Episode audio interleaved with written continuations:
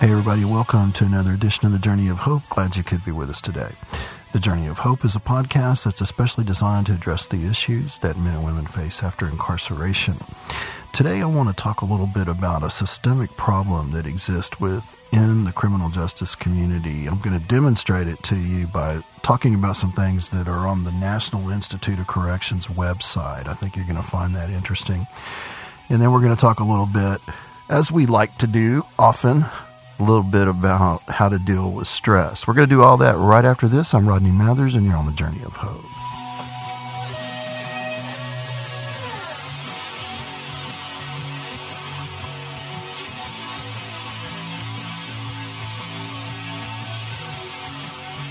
Mathers Rodney at yahoo.com, M A T H E R S R O D N E Y at yahoo.com. Let me know how you're doing. Have you got an idea for a show? If you got an idea of someone that would make a good guest, let me know, and I'll certainly check it out. That's Mathers Rodney at yahoo.com.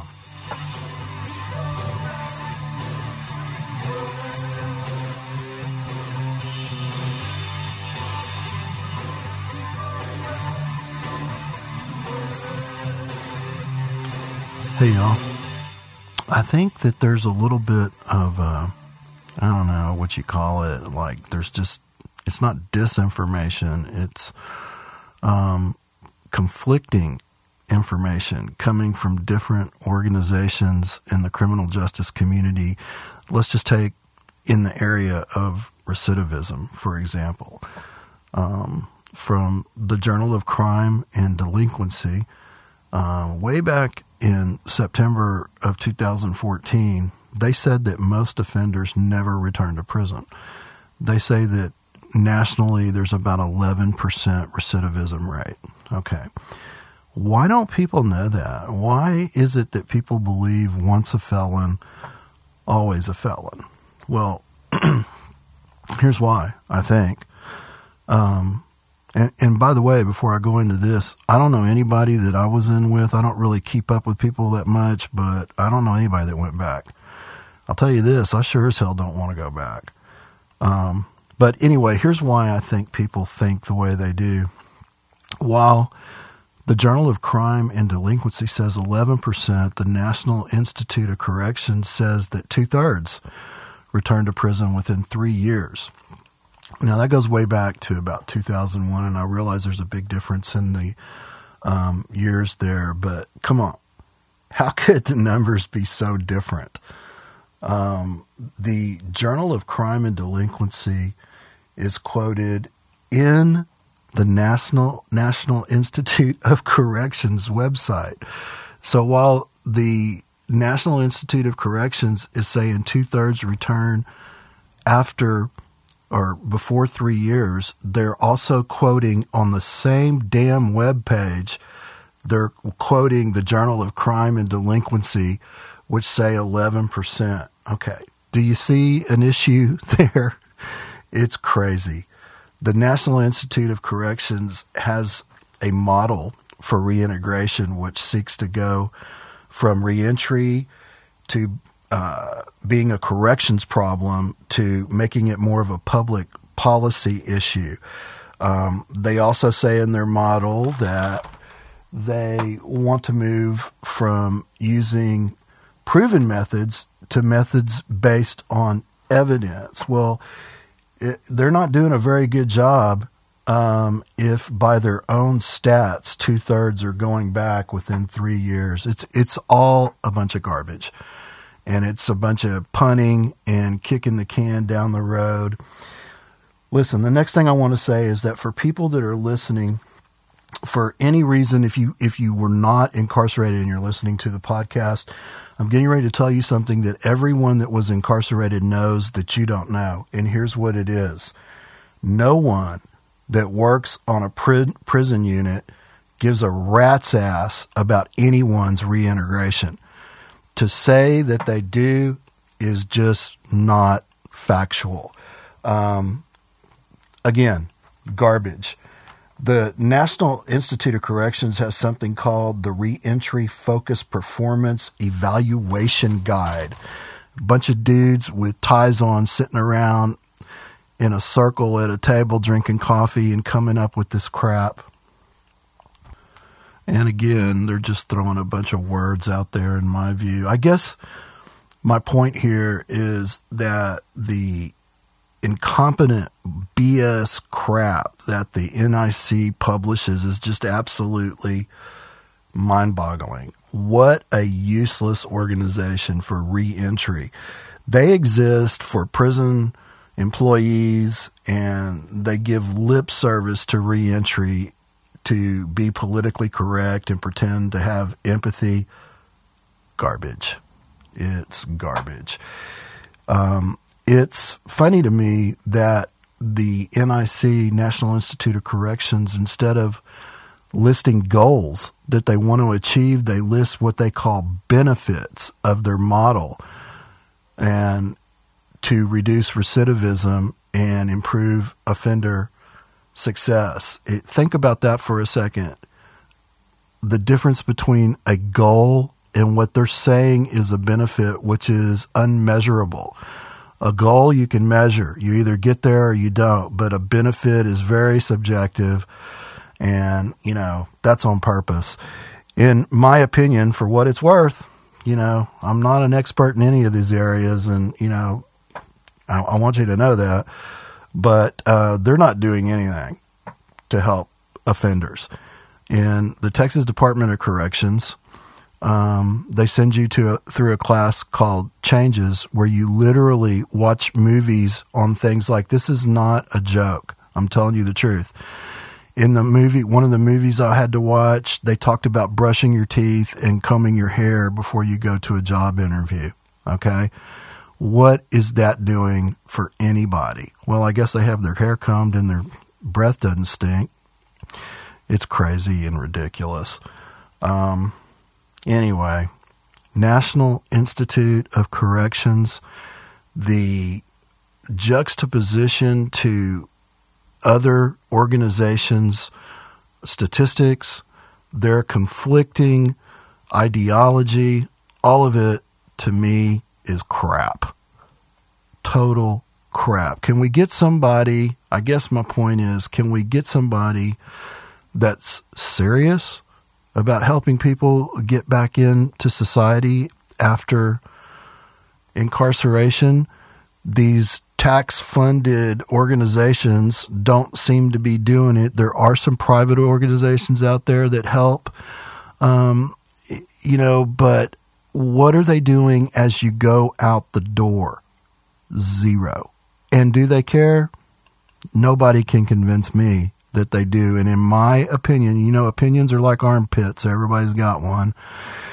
And we're certainly free to express them, but in my opinion, nobody's doing anything to help people before they walk out the door of the prison. That needs to change. And until it does, we're going to continue to have issues with people trying to reintegrate. Look, the NIC is garbage. Total garbage when it comes to reintegration. Okay? And I guess that's my point. We're going to take a quick break and we'll be right back after this. I'm Rodney Mathers and you're on the Journey of Hope.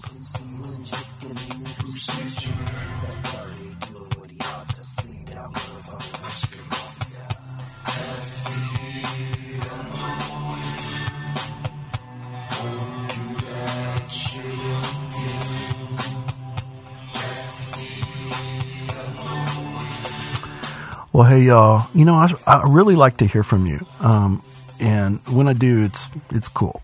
And um, what I like to hear are your stories of success, or maybe even some issues that you're having that we haven't addressed here, or maybe we should address more. So feel free to contact me and let me know how you're doing. You can do that at mathersrodney at yahoo.com. That's M A T H E R S R O D N E Y at yahoo.com.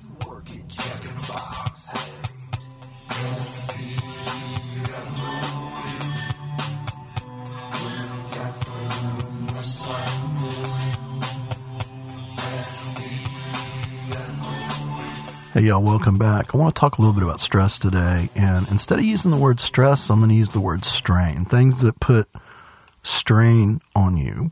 And I'm going to talk about some things that I've done from my own personal experience that maybe can help you like they've helped me.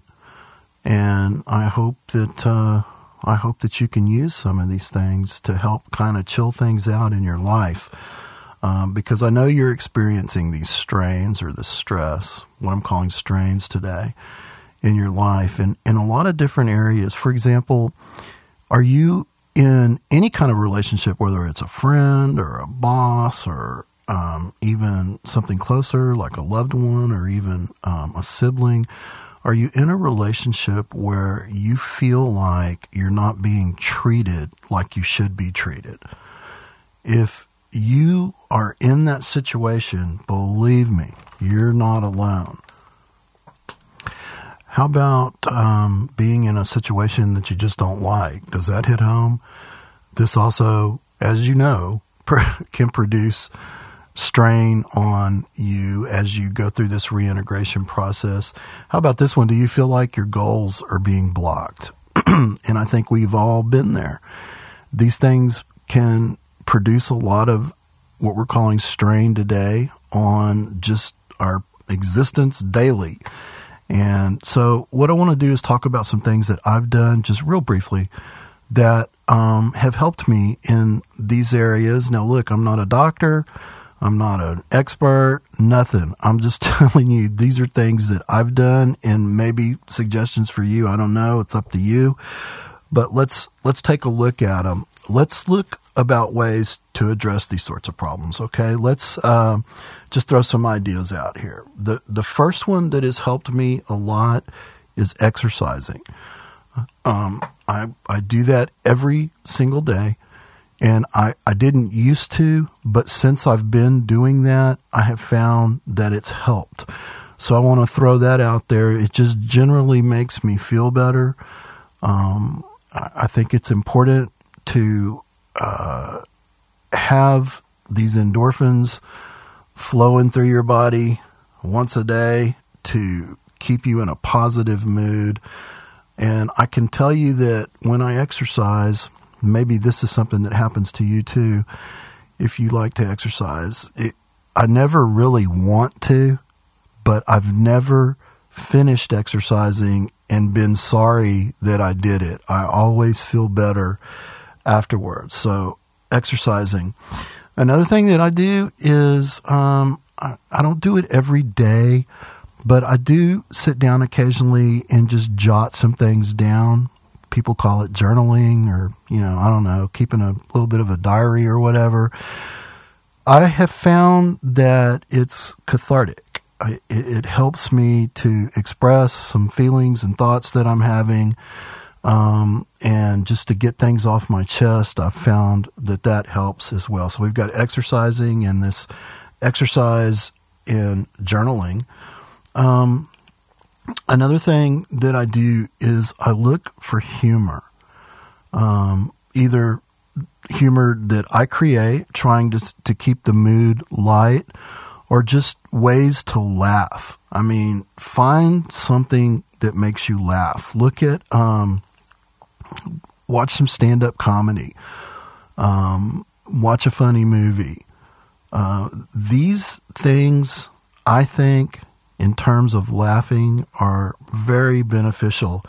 It's it's not that I don't know, maybe there's something to the actual laughing, but to me it's the seeking of the humor and finding it that helps me a lot. And maybe that's something you could do too. Another thing I've been doing lately is I've been playing around with um, doing some meditation type deep breathing type things.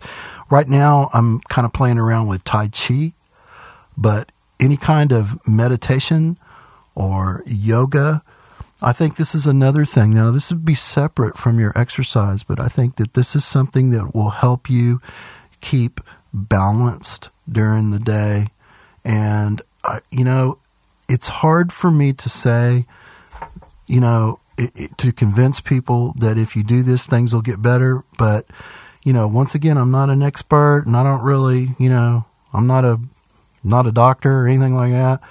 But for me, focusing on these things and doing these things has greatly helped me. And this Tai Chi that I've been doing for a while, I'm I'm enjoying that. Um, now it's always a pain in the ass to to start. You know, it's like, oh God, it's three o'clock, or four o'clock, five o'clock, whatever. Uh, I haven't done that in a couple of days. I need to do that. But once again, after I do it, I always feel better and glad. I'm glad that I do it. Finally, another one I want to talk about is the way we eat.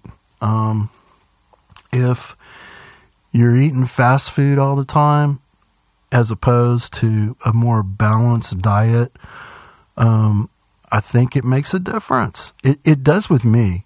And, you know, let me, I'm going to throw this out there again. I'm not a doctor but it has helped me to try to keep uh, healthy foods in my diet. Um, those of you that have been listening to the show for a while know that uh, about three years ago I had double bypass surgery, and I've kind of been put in a situation where, you know, you can either eat right or you can be dead. So I've learned to, eat right, but I can tell you that I feel better man, I feel better when I eat fruits and vegetables, and um, I try to cut back on the calories a little bit, try to stay away from the sweet stuff. Um, I am guilty of occasional fast food, but aren't we all? But I'm just saying that if you can uh, skip that and try to um, keep your diet a little bit more balanced. So, when you put all of these things together some exercise, some journaling, some meditation, eating a, a better diet um, you have the ability to make yourself feel better. It's in you to do that. And the reason I can say that with authority is I've done it and it has helped me.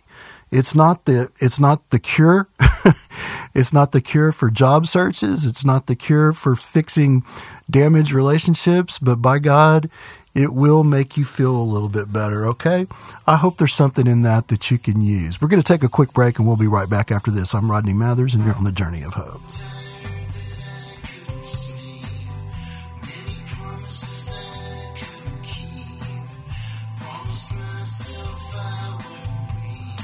Mathers Rodney at yahoo.com. Got an idea for a show? Got an idea for a guest? I'd love to hear it. M A T H E R S R O D N E Y at yahoo.com.